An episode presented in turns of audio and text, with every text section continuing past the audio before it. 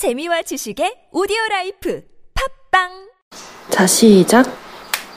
자기소개 좀 해주세요. 안녕하세요. 저는 15살 권민준이고요. 중2병은 안온것 같아요. 제가 옷도 좀 잘 입고요. early adopter예요. 어, 여친은 없는데 생기면 좋겠어요. 나랑 사귀자. 딱 멋지게 하면서 사진 찍고 SNS에 올리고 게임 같은 거 하고 춤도 추고 노는 건 뭐든지 좋아요. 빨리 어른이 돼서 친구들이랑 여행 가고 싶어요. 자신한테 가장 칭찬해주고 싶은 점 있어요? 저는 담배는 피지 않아요. 담배 안 펴요. 노담. 담배는 노답, 나는 노담.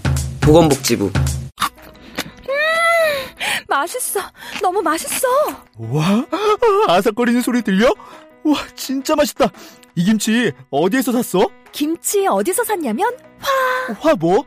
무슨 김치라고? 그러니까 어디 김치냐면 바로 뜸들이지 말고 빨리. 도대체 어디 김치야? 화통 김치 화통 김치라고 국내산 재료로 100% 자체 생산하는 화끈하게 통하는 화통 김치 얼른 검색해서 사 먹어 제가 명리학을 한 전제가 뭡니까? 간단해요. 기존의 명리학은 인간을 길흉으로 나눈단 말이에요. 인간의 운을. 그래서 우리는 어떤 전제 출발이 됐냐?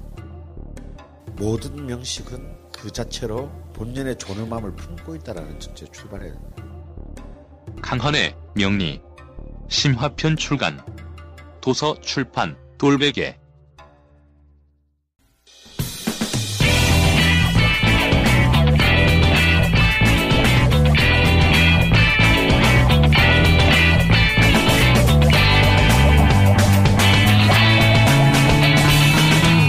김어준의 뉴스 공장.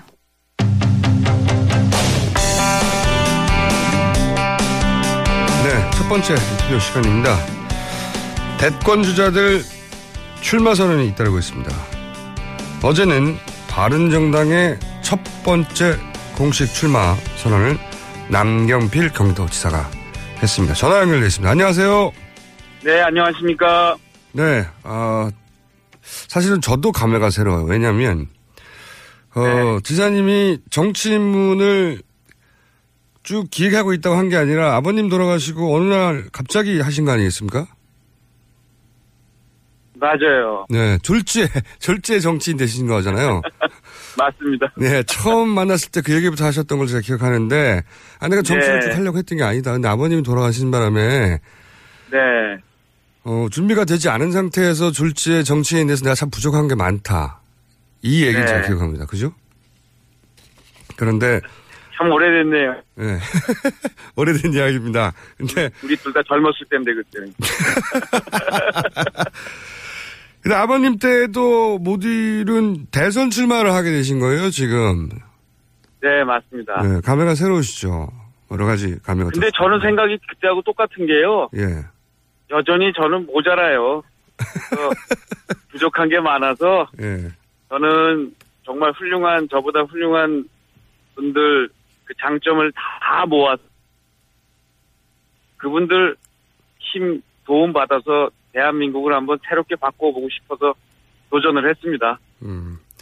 나는 혼자는 안 되지만 그러길래 더더욱 여러 사람과 힘을 합치겠다 이런 말씀이신 거죠? 네. 그렇습니다. 약점을 강점으로 바꾸겠다고.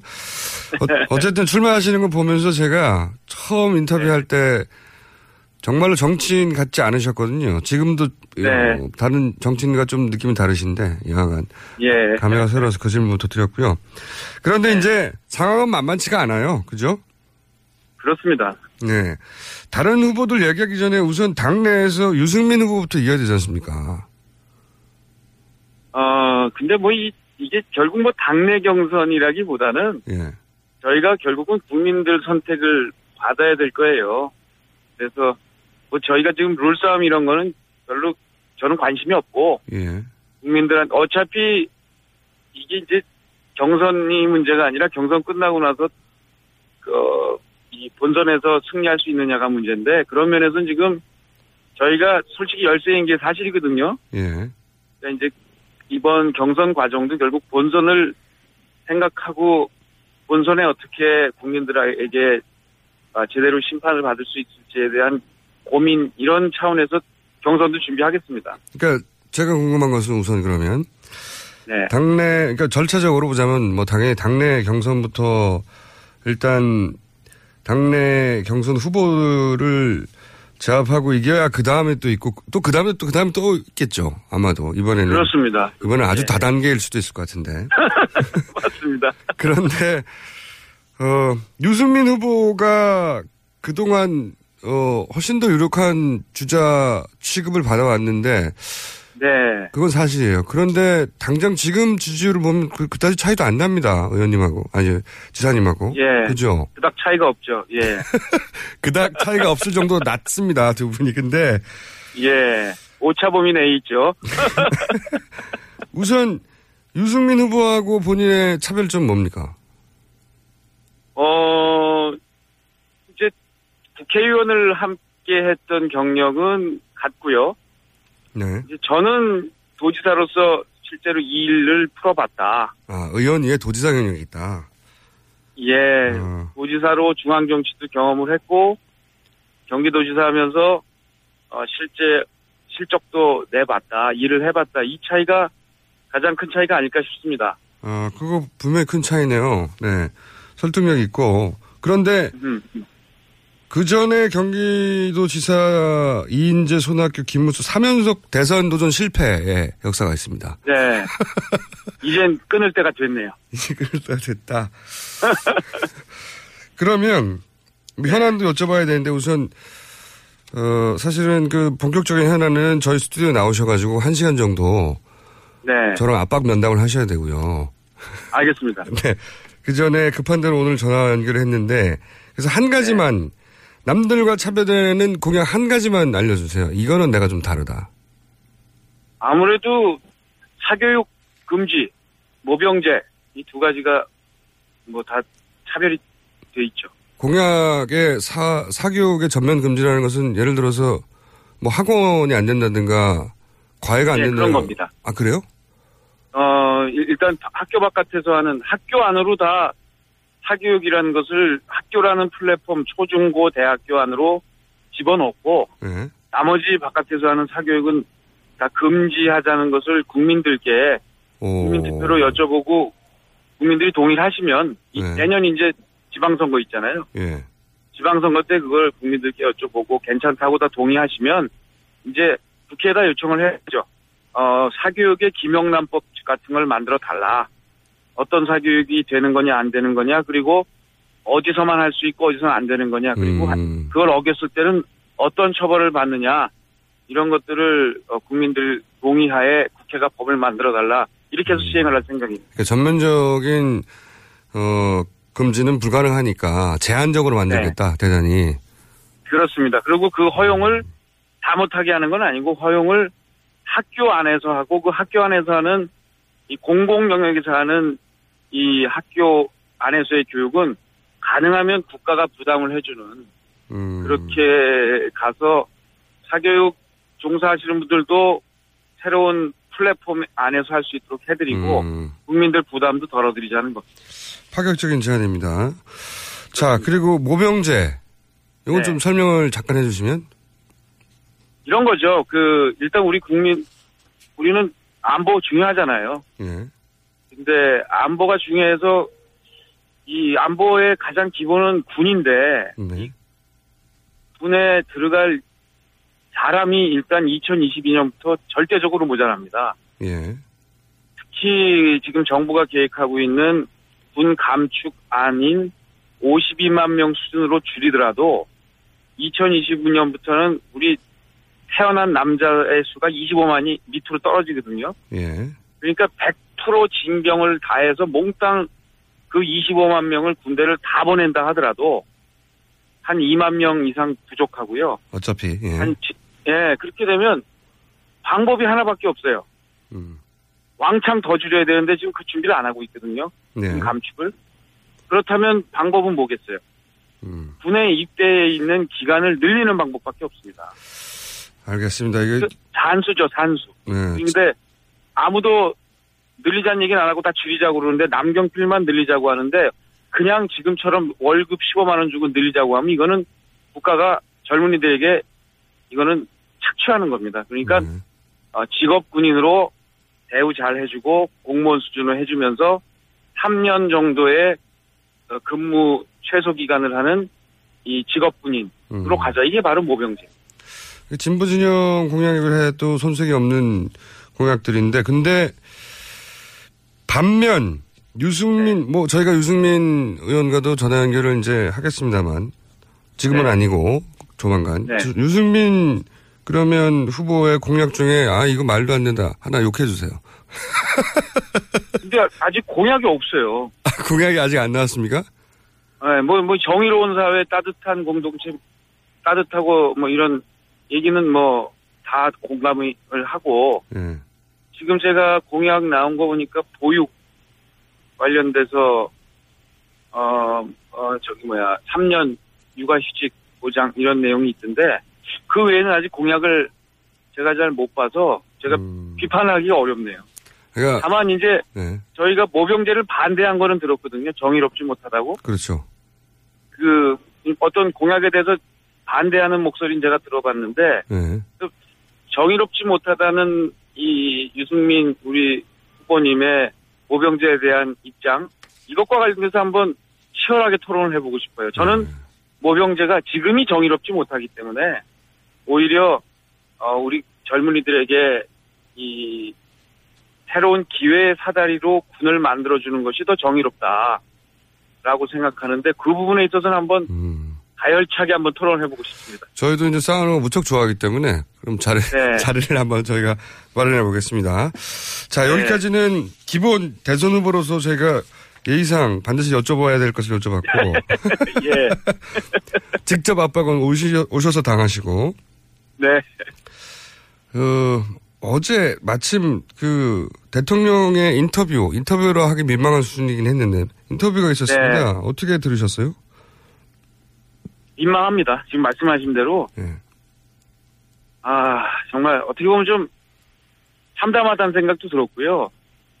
우리가 뽑은 대통령인데 아 어떻게 저렇게까지 어 우리 국민들의 생각 또 법적인 판단 이런 상식적인 판단을 과 굉장히 저렇게 동떨어진 생각을 하시는가 하는 그런 모습을 보면서 사실 참담하다고 생각합니다.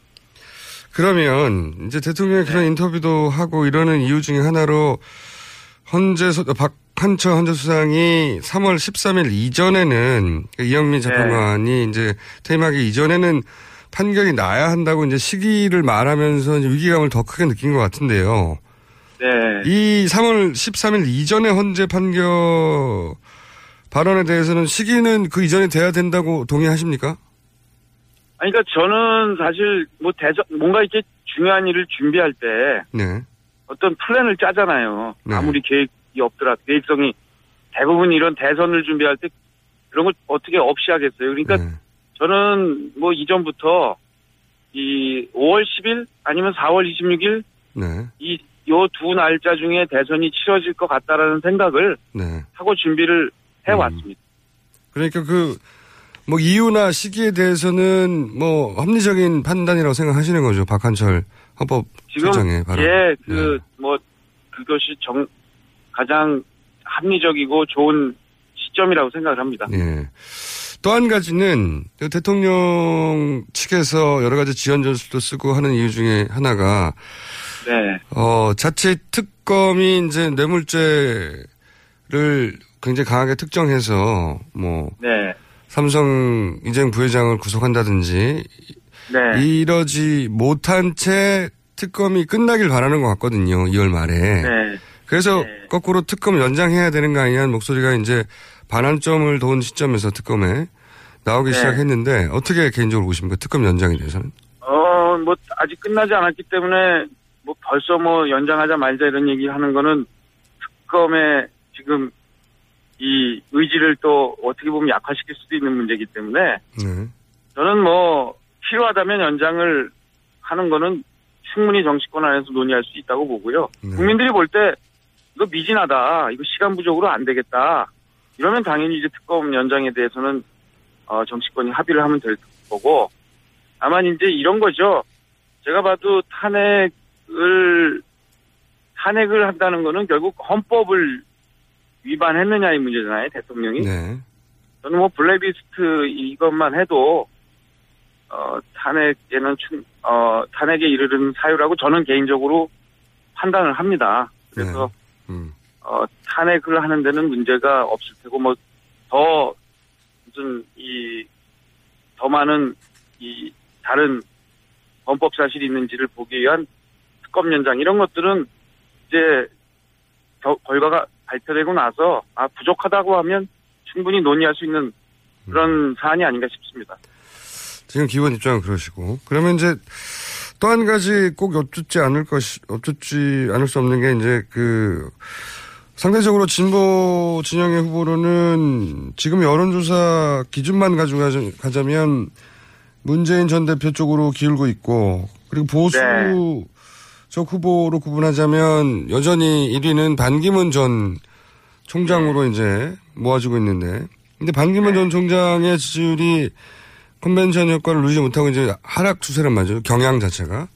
그렇죠. 예. 일단 하락 추세인 이유는 뭐라고 보시고 그리고 반기문 전 총장은 바른 정당으로 입당을 해야 됩니까? 아니면은 제3지대에 남아가지고 소위 말하는 뭐 빅텐트니 이런 세력을 독자적으로 구성하는 걸 추진해야 됩니까? 객관적으로 정치인으로서 보자면 어떻게 해야지 전 아, 총장이 저는 뭐 어떤 결정을 하더라도 정치인은요 어떤 음. 자기가 결정을 하고 거기에 책임을 지는 거잖아요. 그렇죠. 예. 근데 이제 외교관들은 그렇지는 않아요. 그러니까 누가 결정을 내려주면 네. 그거를 잘 실행하는 거죠. 양쪽에 그런 의미에서 보- 네. 그렇죠. 그렇지. 그런 의미에서 보자면 밤기문 총장께서 지금 정치인으로서의 이 결단을 못 하고 있는 겁니다. 음. 그러면 저는 그분 우리 반기문 총장께서 뭐 제3지대를 가든 뭐 저 바른 정당으로 오던 그 어떤 선택을 하든 간에 중요한 건 뭐냐면 빨리 결정을 해야 돼요. 음. 세상에 옳은 길이 어디 있어요? 그냥 가, 이- 어차피 결정을 하고 가 봐야 길이 열리는 건데 네. 어떤 방식이든 간에 빨리 결단을 하고 입장을 정리해서 어 그 길로 매진하는 게 맞다고 봅니다. 음, 답을 답을 내려야 하는데 답을 못 내리고 있다는 네. 게 가장 큰 문제인 거군요. 말하자면. 그렇습니다. 그게 가장 큰 문제고, 아니, 대통령이란 자리는 사실 매일 결정하고 매일 치- 책임지는 자리잖아요. 그렇죠. 이거보다 네. 얼마나 더 큰 문제들이 많겠어요. 그러니까, 어, 결정을 여러 가지 고려를 하되 좌고우면하지 않고 결단을 탁탁 내려주는 리더십. 이게 대통령의 리더십 중에 가장 중요한 덕목이라고 생각을 합니다. 음, 그 점에서 반기문 전 총장은 그런 정치인의 자질을 못 보여주고 있다. 그래서 지지율이 떨어진다. 이렇게 보시는 거죠. 그렇죠. 그거를 반등할 수 있는 길은 제가 볼 때는 추석, 아니, 설 연휴 전에 예. 본인의 정확한 입장을 정치적 결단을 하고 거기에 대해서 한번 결단을 내리면 계속 쭉 가는 그런 결정을 오늘 내일 중에 아, 내려야 그래도 이제 지지율 반등을 할 수 있는 기회가 있다고 봅니다. 완주 못한다. 이런 얘기도 정치를 오래 해본 분들은 많이 얘기하잖아요. 정치가 어려 만만치 않다. 이러면서. 어떻게 보세요? 예. 그러니까 이제 지지율이 계속 하락하게 되면 그런 현상이 나타날 텐데 예. 그러지 않기 위해서라도 어, 결단을 해야죠. 결정을 해야 됩니다. 결정하지 않고 미루면 지지율은 점점 더 떨어지게 돼 있죠. 알겠습니다. 황교안 대행이 요즘 어 alternative 아니냐 어, 그런 네. 얘기를 점점 듣고 있습니다. 지지율도 꽤 상승하고 있고 예. 이 현상과 그 자격에 대해서 어떻게 생각하십니까? 어, 저는 뭐, 누구든지 국무총리 하신 분들은 대통령 꿈, 꿈꿔보지 않으셨겠어요? 거기까지 갔으면 생각하겠죠. 예. 아, 그럼 늘 사람은 정치인은 위를 쳐다보게 돼 있기 때문에 당연히 그렇게 했을 테고요. 어, 다만 이- 이런 거죠. 지금 대행이잖아요. 네, 대행. 이제 그러면은 탄핵 결정되자마자 옷을 또 벗고 출마하면 또 이제 대행의 대행이 되잖아요. 네. 그러면은 그거는 국가적으로 이렇게 어떨까 싶고요. 네. 그다음에 이게 이제 확장성이 어차피 이제 결국은 뭐 문재인 후보가 됐던 뭐 안희정 후보가 됐던 민주당의 후보와 뭐 1대1로 겨루든 아니면 뭐 안철수 후보 같은 또 제3 후보가 나오든 결국은 이게 겨루게 될 때 지금 이 중도적인 판단을 하시는 우리 유권자들에게의 확장성이 중요하지 않겠습니까? 음. 그런 면에서는 한계가 있지 않을까요? 황교안 대행은 어, 박근혜 전 대통령을 지지하거나 이제 새누리당 지금 현재 새누리당을 지지하는 분들에게는 네. 표를 얻을 수 있지만 그 외에는 불가능하지 않냐? 예. 예, 대선, 뭐, 뭐, 의, 뭐 상당한 지지율까지는 올라갈 수 있었지만, 그, 대선을 이길 수 있는 정도의 지지율은 안 올라갈 테고, 예. 예를 들면 거꾸로 남경필 같은 경우에는 지금 지지율은 별로 미미하지만, 예. 후보가 된다면 중도층을 확장을 해서, 어, 대선 후보가 될 수 있는, 대, 대통령 선거를 이길 수 있는 가능성 그래도 있지 않을까. 저도 그 부분은 동의합니다. 저, 저, 저 도 남경필 도지사님의 중도 확장성이 훨씬 크다고 생각하는데, 네. 거기까지 지지율이 안 나오네요, 안타깝게도. 어, 이제 시작인데요, 뭐. 한 가지만 더, 아, 두 가지만 더 여쭤볼게요, 짧게. 오세훈 최고위원이 여기 양다리 아니야 하는 행보를 좀 보입니다. 예. 반기문 전 총장 선대위원장을 맡을지 안 맡을지. 네. 맡으면 최고위원을 관둬야 되는데, 최고위원은 또 선대위원장 제안을 받고 나서도 최고위원은 수락했고, 이거, 이거 어떻게 되나요? 그러니까 요새 이- 이걸 어떻게 판단할까? 예, 하나는 이제 전통적으로 보면 야 그 말이 되냐? 예, 근데 또 요새 뭐 영역도 없어지고 저는 뭐 안희정 지사하고 손도 잡고 그러는데 예. 그런 의미에서 보자면 꼭 이것도 뭐 과거와 틀렸 잘못됐다라기보다는 과거와 다르다. 예. 이런 것들이 새로운 거 아니냐라고 얘기를 할 수도 있겠고요. 그건 아니지 않습니까? 그, 저 안희정 도지사하고, 그러니까 서로 반대편 진영에 서 있지만 손을 잡는 거하고는 다른 의미 아닙니까? 오세훈 최고위원은 이쪽 이득도 보고 저쪽 이득도 보려는 거 아니에요? 그렇지는 않겠죠. 제가 한번 얘기를 들어볼게요. 어떤 생각으로 하고 있는지 네. 얘기를 못 들어봤는데 네. 한번 좀 들어보겠습니다. 오전 시장. 마지막으로 본인은 결국 본인과 안희정의 대결이 될 것이다. 예. 네. 두 분 다 지금 당 내에서 지지율이 1위도 아니고 2위도 아니고 그 3위 수준인데 예. 3위끼리의 대결이라면 내가 이해하겠는데 대선이 네. 두 분의 대결이 될 거라는 전망은 어떤 근거에서 하시는 겁니까? 그러니까 이제 예를 들면 문재인, 반기문 이런 후보 대결이 되면 네. 지금은 그렇게 될 거 아니에요? 지금 지지율만 놓고 보면. 지금 기준으로만 보자면 예. 예. 그렇게 되면 아 이거 또 옛날처럼 또 패로 나뉘어가지고 음. 실컷 뭐 이념 대결하고 또 진영 대결 한 다음에 선거 끝나고 나면 또 협력 안 하고 싸우고 뭐 이, 러지 않을까. 네. 이전 이런 이제 좀 그런 거 좀 그만하자 음. 하고 싶은데 지금은 예를 들면 이 문재인 후보가 일단 박근혜 대통령 싫다. 그래서 정권 교체하자라는 것 때문에 지지율이 올라가고 있고 또 그 반대 진영에서는 문재인 후보를 그래도 꺾으려면 반기문 총장 정도 돼야 되는 거 아니냐 이런 진영 논리가 지금은 지지자들 사이에 작동되고 있다고 보는데 그게 아니다. 이제 우리 새로운 거 한번 해보자. 대한민국이 계속 이래서야 되겠느냐. 네. 좀 젊고 역동적이고 투명하고 협력하는 협치와 연정이 가능한 사람들로 한번 새로 새로운 정치로 바꿔보자. 이런 흐름 가게 되면 저는 뭐 남경필 안희정 대결도 불가능한 것이 아니다. 이제부터 그런 흐름을 만들어내기 위해서 최선을 다하겠습니다. 알겠습니다. 갈 길이 굉장히 멀어 보입니다만은 네. 현재 현재 지지율은 너무 어림도 없기 때문에 근데 뭐 모르죠. 지금 어, 몇 개월 전에는 상상도 못한 일이 벌어지고 있으니까요. 아 그리고 저기 뭐야 그 노무현 대통령 예. 그리고 저 트럼프 대통령, 예. 두테르테 대통령 다 보니까 지지율이 보통 0.2%에서 시작했더라고요. 예. 굉장히 예외적인 경우죠. 오늘 여기까지 하겠습니다. 다음엔 스튜디오에서 모시겠습니다. 감사합니다. 네, 감사합니다. 지금까지 남경필 경기지사였습니다. 한글도 남보다 빨리 깨치고 참 똑똑했는데 갈수록 실력이 뒤처지는 것 같아 걱정이에요. 혹시 초등학교 교과서 본 적 있어요? 어려운 어휘가 너무 많아요. 학교에서는 어휘 개념을 하나하나 설명해 줄 시간이 정말 부족하잖아요. 그럼 어떡하죠? 내 아이의 어휘만큼은 내가 책임져야죠. 어휘 공부의 정성. 초등어휘 3천, 초등어휘 5천. 검색창에 초등어휘 3천을 쳐보세요. 똥은 싸고 다니냐? 미치도록 싸고 싶다. 빅동의 추억. 미국 장사랑! 구렁이 똥 이뻤다. 장이 살아야 내 몸이 산다.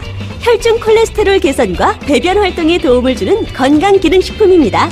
빅동의 추억. 미궁 장사랑. 지금 검색창에 미궁 장사랑을 검색하세요. 이건 제가 싸보니까 효과, 싸보니까? 써보니까 효과가 있는 것 같아요. 미 항공우주국 나사에서 우주인들의 비상식량으로 쓴다는 남미 최고의 완전식품 마카 플러스 한국에서 가장 비싸고 귀한 식품이라는 산삼 플러스. 거기에 한국인이 좋아하는 녹용까지 녹용까지. 일단 이 세 가지를 모두 넣은 제품이 나온 거니까. 마카 산삼 녹용. 대박. 좋은 건 다 있네. 031 323에 2559 영한네이처 yhnaturi.com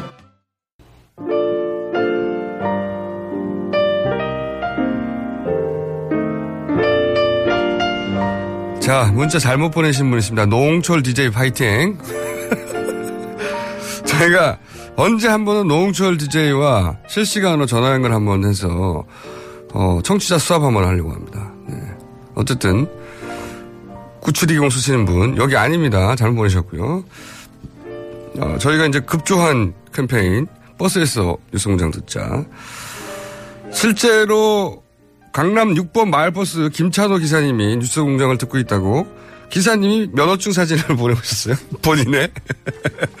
계속 들어주십시오. 네.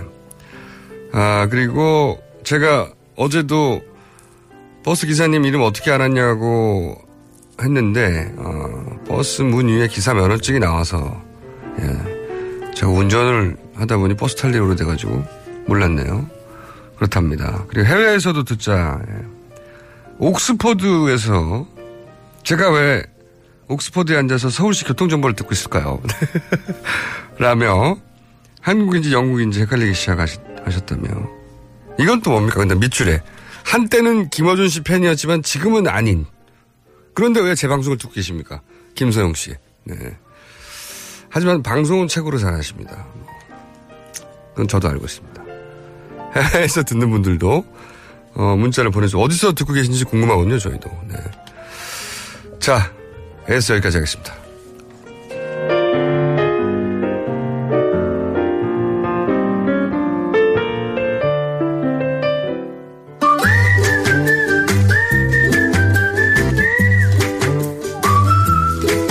자, 제가 이제 점점 잠이 깨어가고 있어요.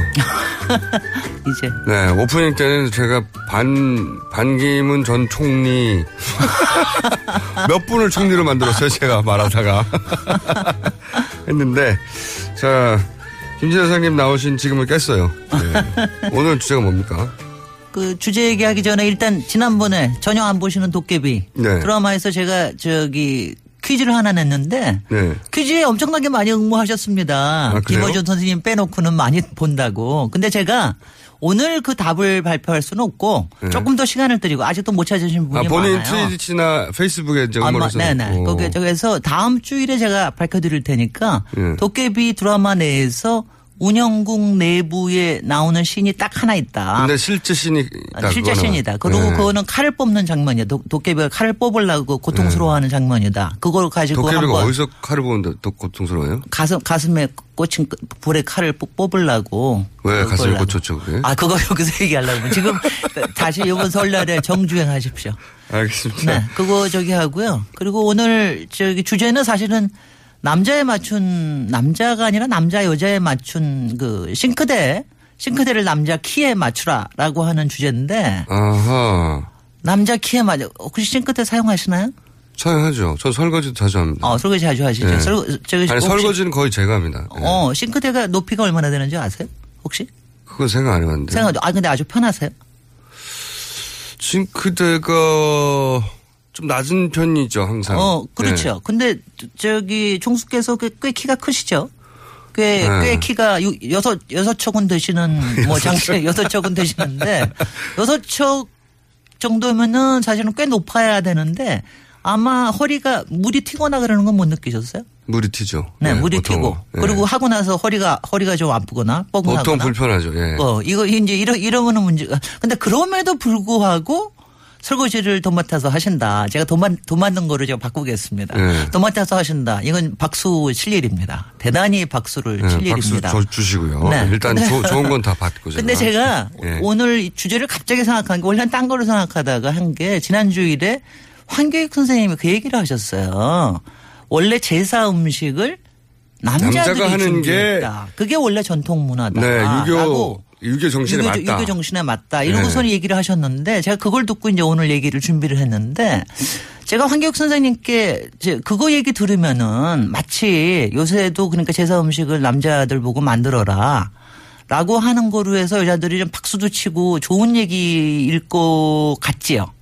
그렇게 들립니다. 그렇게 들리시죠? 예. 근데 저는 그거 들으면서 기분 되게 언짢았어요. 왜요? 아니 워낙이 제사 자체가 남자의 독점적인 영역이었는데 예. 그러니까 그거를 그거 저기 뭐야 그 저 그 제사 음식 만드는 것까지 독점했구나 라고 네. 하는 거로 해서 저는 아 기분이 되게 좀 언짢았습니다. 예, 저는 저- 제가 음. 어렸을 때 어, 제사, 뭐 당연히 여자니까 제사 음식 저기 뭐 명절 때마다 같이 도와주고 그러잖아요. 네, 그럴 전부 때마다 치고. 제가 정말 소외감을 느꼈을 때가 저 명절 때거든요. 명절 때 음. 제사 음식 특히 만들고 음식만. 만들어주고 구석탱이에 있어야 돼요. 그리고 그절 못하는 거. 이거 네. 이게 굉장히 엄청난 엄청난. 엄청난 소외감이었는데 네. 야그 소외감이 실제로 음식 만드는 것까지 있었구나라는 이제 그렇게 느낄 수도 있다. 여자들은 그렇게 느낄 수도 있다라는 거를 일단 황교익 선생님께서도 좀 알아주시고요. 네. 그만큼 우리는 소외감에 우리가 정말 절어 있다. 불공평한 게 사실이니까요. 네. 네. 그런데 부엌으로 오면 네. 사실은 이제 부엌을 여자가 쓰면서 여자가 사실은 독점한다라고 저는 항상 생각을 해요. 부엌에 남자가 네. 남자가 일을 안 해서 뿐이 아니라 사실 부엌 일이라고 하는 게 굉장히 창의적이고 상상력이 있고 재밌는 일인데 네. 여자가 독점하라는 경향이 없지 않아 있다. 그것 때문에 사실 집은 상당하게 많은 부분에 남자를 소외시킨다고 저는 제가 이제 평소에 항상 주장하는 겁니다. 아 부엌이 남자를 거꾸로 소외시킨다. 네네. 뭐집 전체가 그렇지만 그 정도도 아니, 집이 그러니까 이제 거꾸로 여자는 부엌에서만 있으라고 왜 싱크대를 여자 키에 맞춘 거야? 네. 라고 할 수도 있지만 요즘은 남자 보고 들어오지 말라고 말, 말, 말고 하라는 것도 거꾸로는 있는 거죠. 여자들 이 공간은 우리 공간이니까 배타적으로 여자한테 맞춰야 돼. 그런 것도 적지 않게 작용을 한 거죠. 그리고 음. 특히 이제 업자들이 그렇게 한 거고요. 업자들이 이제 여자의 키에 맞춰 가지고 저기 네. 한 거고. 근데 그러다 본 그러다 보니까 이제 지금 요새 젊은 세대들이 굉장히 달라지는데 예. 젊은 세대뿐이 아니라 우리 작년 세대인 우리 저 김원준 총수도 달라지시는데 아니 청년 세대십니다. 네. 그릇이 달라지는데 이게 굉장히 이게 힘들어진다 이거죠. 네. 일하고 하는 게. 그래서 제가 평소에 굉장히 주장을 하는 게 싱크대를 남자 키에 맞춰라. 남자 키에 맞춰서 이걸 올려놔야 일단 남자가 편해야 된다. 남자는 어디 들어가 구석에 들어가려고 하는 거 절대로 싫어하고 네. 남자 제가 몇 가지 항상 얘기하는 게 있어요. 남자를 쪼그리고 앉아서 하는 거 되게 싫어한다. 이 신체적 문제 문제가 그리고 쪼그리고 앉아서 하는 거 앉으면 못한다. 배가 걸리고요. 네네. 딴 것도 걸릴 겁니다. 아니 선생님 너무 야하신 거네요. 아니 안과하고는 전혀 상관없고요. 그래서 네. 저 남자들한테 쪼그리고 앉아서 하는 그러니까 남자들의 장기를 살릴 수 있는 걸 해야 된다. 그러니까 남자들이 서서 하는 걸 잘해요. 네. 왜 그러냐 뭐 다리 힘이 조- 좋아서 그러냐 서서 하는 걸 잘하고 그다음에 또 하나는 힘 쓰는 걸 잘합니다. 네. 그러니까 칼질하는 건 모든 그리고 칼질을 되게 좋아해요. 그러니까 칼을 쏘는 거는 다 남자한테 맡겨라. 그건 파괴 본능이거든요. 네네. 다 죽었어. 탁탁탁탁 이런 아, 거. 너무 신나하거든요. 그러니까 뭔가 스트레스가 다, 다 사라집니다. 네. 그리고 서서 설거지를 하는 거를 별로 즐겨는 안 하겠지만 그거는 이제 저 하여튼 간에 이제 연속적인 거로 그래서 서서 하는 거로 해서 하는 거를 즐겁게 만들어주는 부엌이 돼야 이게 행복해진다. 뭐 저 제제 지론이 네. 어 남자 여자가 따로 살 수 있지만은 같이 사는 동안은 적어도 행복해야 된다는 게 제 지론입니다. 그런데- 남녀가 행복해야 같이 행복해야 대한민국도 행복해진다는 게 제 지론이거든요. 근데 남자들 평균 키하고 여자들 평균 키가 대략 10cm 정도는 차이 나는 걸로 그렇습니다. 기억나는데 그럼 네. 10cm 올려버리면 여성들이 정, 정장할 때도 불편하잖아요. 근데 이제 10cm까지 그러니까 이제 우리가 타협을 해야 되는 거죠. 5cm 정도에서. 어, 5cm 정도요. 아니 근데 이게 그래서 네. 몇 cm가 딱 적당하냐 이렇게 하는데 지금 네. 이제 많이 시중에 나오는 것들이 한 82cm에서 87cm 사이에 왔다 갔다 해요. 그럼요. 네. 선생님은 건축을 하셨고 네. 건축은 사실은 어, 가구 디자인도 영역이 그 들어오잖아요. 아, 모든 공간에 관련된 그렇죠. 생각을 해야죠. 그러니까 싱크대가 높낮이가 조절되는 싱크대를 만드시면 어때요? 아, 이미 있습니다. 그거. 있어요? 아, 이게 시중에 있습니다. 시중에 뭐 나오는 게 있어요. 그런가? 아니, 그러니까 비싸죠. 아무래도. 네. 올- 올라갔다. 뭐 요새는 뭐, 저기, 책상도 올라갔다 내려가 높낮이 조절, 조절하는 게또 있는데. 싸게. 네. 근데 좀 싸게 하고 하는 것보다 근데 저는 일단은 그거 할- 해서, 해서 하려고 그러면 그건 신혼 하시는 분들이나 하고, 아, 그리고 그리고 그거는 남녀의 키 차이가 너무 나는 경우에만 하십시오. 음. 너무 나는 경우만 하고 대개 보면은 한 10여 cm 정도 차이가 나. 우리 집은 저희 집은 한 15cm 정도 차이가 나요. 네. 근데 그런데도 적절하게 타협을 할 수 있는 게 있거든요. 어떻게 합니까? 우리가 이제 싱크대를 보통 보면 뭐 여러 가지 이렇게 저 재단하는 방법이 있는데 대개 자기 키의 절반에다가 한 5cm 정도를 더 높이면 이게 편안하게 일을 할 수 있는 게 돼요. 그래요? 인천공학적으로? 그러면은 어떻게 됩니까?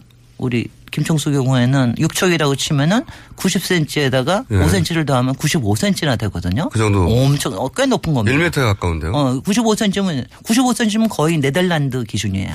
네덜란드 사람들이 남녀가 다 키가 커가 아 제가 네덜란드에 갔다가 정말 너무 커가지고 네덜란드는 전 세계에서 가장 큰 족속인데. 큰 족속이라서 네. 그런데 190이면 평균 키에 가깝게. 예. 거의 그럴 180은 왜 이렇게 작아? 막 그러고. 마- 맞습니다. 근데 저기 같이 사는 같이 부엌에서 일하는 여자분이 얼마나 키 차이가 나는지 모르겠는데 거기에서 약간의 조정을 해서 필요한 게 있습니다. 그래서 저도 저희도 뭐 새로 싱크할 때 굉장히 서로 싸우고 많이 그랬는데 적절하게 사이에서 맞추십시오. 그리고 이제 제가 이럴 때 여자분들한테 항상 제가 여자분들한테 얘기하는 거는 야, 높이가 낮은 거는 우리가 남자 키를 자를 수는 없지 않냐. 줄일 수는 없지 않냐. 근데 우리는 여자들은 할 수 있는 건 우리는 신발을 신으면 되지 않냐. 부엌에서도 하이를 신으십시다. 아니, 그러니까 조금 남자, 그러니까 절반의 타입에서 조금 5cm 정도 10cm 가까이 올리고 네. 대신 여성들은 약간 높은 약간 높은 실내화를 슬리퍼. 시- 네, 네. 약간 높은 실내화를 신으면 또 집안에서 꼴도 좋아집니다. 아, 몸의 골. 네, 몸의 어, 꼴도 훨씬 몸에 더 좋아지고. 되고. 네네. 네. 그래서 아 제가 그래서 별 별별 짓을 다 해가면서 이 남자들을 부엌에 초대하기 위하여 또 남자들이 부엌에서 편 편하게 사실 남자들한테 부엌은 참 불편한 공간이에요. 굉장히 불편해요. 높이만이 아니라 네. 뭐 냄비부터 시작해서 걸리적거리는 게 너무 많아요. 많습니다. 네, 조금만 실수하면 그릇도 깨지죠. 그럼요. 화나요. 그렇기 때문에 네. 남자들이 편한 부엌으로 만들어주는 게 사실은 굉장히 중요해요. 뭐 실제 그러면- 높이 하나뿐만이 아니라 높이도 높이지만요. 안 깨지는 걸로 더 바꿔주셔야 돼요. 네, 그거는 뭐 그거는 굉장히 쉬운 일이에요. 근데 안 깨지는 것만으로 할 수 없잖아요. 네. 왜냐하면 여성들 입장에서는 그 재질도 중요하고 모양도 중요한데 그릇들이 네. 전부 다 철로 할 수도 없고 네. 스테인리스나 아니 철로 하든가. 뭐 둘이 같이 살겠다는데 뭐 그거 그거 그거 그거 안, 되- 안 되면 그리고 부엌에서는 가끔씩 깨져야지 정상이에요. 깨트려야 깨트려야 또또또 새 것도 사고. 아또 제가 그리고 좋은 칼을 사주셔야 됩니다. 남자들이 정말 행복해하는 칼. 네. 부엌에 크고 예리하고 정말 잘 드는 칼. 이런 거 그 도마도 아주 근사하게 이런 거를 사, 서 남자들을 들여보내야 됩니다. 아, 칼 멋지면 칼 잡고 싶어. 네. 아니, 왜냐면 그 남자들이 칼 일을 참 잘해요. 칼도- 그러니까 처음에는 못한다고 굉장히 구박을 받지만 사실 뭐 이 설거지야 뭐 그렇게 노하우가 필요한 게 아니잖아요. 네. 근데 칼질은 굉장히 노하우가 필요한데 남자들이 저 두툼한 손으로 그렇게 잘할 수가 없어요. 그러니까. 파괴 본능이 있다니까요. 아, 글쎄 말이죠. 잘 파괴해야지. 아, 근데 파괴가 아니라 좀 더 창의적으로 저기 하는 거로 해서. 그리고 아 제가 또 이 짧은 경험에 기준에 말씀드리면 싱크대가 물이 튀는 이유 중에 하나가 네. 제가 생각하기엔 싱크대가 너무 얕아요. 얕아서 그렇습니다. 얕으면. 물이 튑니다. 그러니까 싱크대가 좀 깊었으면 좋겠다는 생각을 해요. 항상 네. 왜 이렇게 얕게 만들지? 어, 근데 싱크대가 깊으면 네. 또 기- 이제 그거는 또 저기 깊으면은 또 이게 이걸 지- 집을 때 네. 집을 때 좀 힘들게 팔을 뻗어서 집어야 되는데 팔이 그렇게 우리 그렇게 깊, 깊지가 않으니까 그거 그것도 있는 거죠. 근데 싱크대 자체를 조금 높이면 그러면 물 튀기는 게 없어집니다. 물 튀기는 게 저, 지금 이제 수도랑 가까워지니까. 네네 수도랑 가까워지고 그리고 뭐 요새 수도라고 하는 게 다 이렇게 높, 높낮이를 조절할 수 있기 때문에 네. 그거는 상당히 조절을 할 수가 있죠. 그 제가 이런 얘기를 하는 뜻이 사실 뭐 이것뿐이겠어요. 어, 이 하여튼 명절 앞두고 참 이제 남자 여자의 이 전쟁이 다시 또 집안이 전쟁터가 될 텐데 요즘 점점 줄어. 많이 줄어들죠. 근데 이제 그, 렇게 하는 그렇게 할 수 있는 게 여러 가지가 있겠지만 서로 좀 같이 즐겁게 일할 수 있는 분위기를 만드는 거. 그게 2단 굉장히 싱크대? 중요합니다. 2단 싱크대. 2단 싱크대는 그러니까 좋은 하나- 아이디어는 아닌 것 같아. 지금, 지금 청소년 머릿속에는 어떻게든지 이걸 상품화를 해가지고 어디서 좀 팔 수 있지 않을까 이것만 생각나시는데 우리, 우리 저기, 우리, 우리. 보통 아니면 경사진 싱크대 2단. 요쪽에선 네가 일하는데 이쪽에선 내가 일할게 이런 거. 어, 사다리. 네. 네, 사다리식으로. 사다리 모양으로. 사다리식으로. 그래서 아이들까지도. 그 어, 상하 조절이 되려면 네. 그다음에 거기 이제 그걸 끌어올리고 내리는 이제 장치도 필요하고 근데, 일이 커진데 근데 아까 얘기하신 것 중에 하나가 부엌이 굉장히 남자들한테 일하기 힘들다, 피, 힘들게 만들었다는 이유 중에 하나가 통상적으로 여자들이 들어가 있었기 때문에 여자들한테는 투자를 안 해줬던 거예요. 어, 사실 부엌이 집에서 제일 좋은 장소에 있고 제일 비싼 게 있고 제일 풍족한 게 그게 원칙이거든요. 네. 그러니까 사실은 부엌에 투자를 하라 그러면 꼭 여자한테 투, 자를 하는 게 아니라 아, 요즘 마- 많이 바뀌었어요. 정말 많이 바뀌었어요. 부족 부엌이 가장 비싼 기구, 어, 뭐 실제적으로 그렇습니다. 전자기구들이 많이 들어가 있고요. 네, 네. 워낙, 네. 워낙 많이 들어가고 그러니까. 그래서 부엌에서 좀 남자 여자가 경사진 긴 싱크대 어때요? 어, 경, 경사진 긴 싱크대건 네. 사다리건 아니면 싱크대 높낮이를 조절하시는 거든 아니면 네. 싱크대를 남자 키에 맞추신 거든 어디서나 남자 여자가 좀 행복하게 네. 이번 명절을 남자는 세우고 우리는 여자들은 쪼그려 앉고 이렇게 하면서 좀 저, 즐겁게 일했으면 좋겠습니다. 근데 이제 별게 아닌 것 같아도 싱크대 높낮이만 달라져도 아니 어, 대한민국이 행복 행- 행복이 좌우 좌우됩니다. 사람들이 저도 그 설거지가 싫은 이유가 물 튀거나 손에 물을 묻혀서가 아니라 허리가 아파서 싫거든요. 맞아요. 그렇습니다. 네. 뭐한 5분만 해도 허리가 아파요. 그리고 진짜로. 남자들이 힘들어하는 거 보면 또 우리 여자들은 그걸, 그걸 못 참고 또 가서 또 아, 내가 할게 뭐 이러고 이러거든요. 네. 이게, 이게 이게 악순환입니다. 그러니까 10cm가 당 당신의 10cm가 당신의 전체 인생을 좌우한다. 근데 이게 싱크대의 높이 때문에 남자들이 허리가 아픈 거는 잘 이해를 못 해요. 네. 그게 불편해요, 진짜. 허리가 아파요. 굉장히 허리 아픕니다. 네, 높이가 네. 안 맞으면. 네. 그래서 이제 경사진 싱크대를 좀 개발해 주시고요. 싱크대, 그러니까 부엌, 예전에는 여자만 왜 부엌에 들어가는, 야, 해 하는 관점에서 이 주제를 다룰 수 있었는데, 지금 그건 아니죠. 네. 그렇지 않습니다. 네. 지금은 하여튼 민주주의와 평등과 그 다음에 대한민국의 행복을 위해서 이제는 이제는 생각해야 될 때입니다. 저는 경사진, 경사진 싱크대 밀겠습니다. 그게 저렴하다. 예. 저안 되면 집에서 남자들이 톱으로 썰어야 된다든가 이쪽을. 여기까지 하겠습니다. 지금까지 김진애 도시건축가 김진애 선생님이었습니다. 감사합니다. 감사합니다. 네. 저도 여기까지입니다. 김어준이었고요. 내일 다시 뵙겠습니다. 안녕.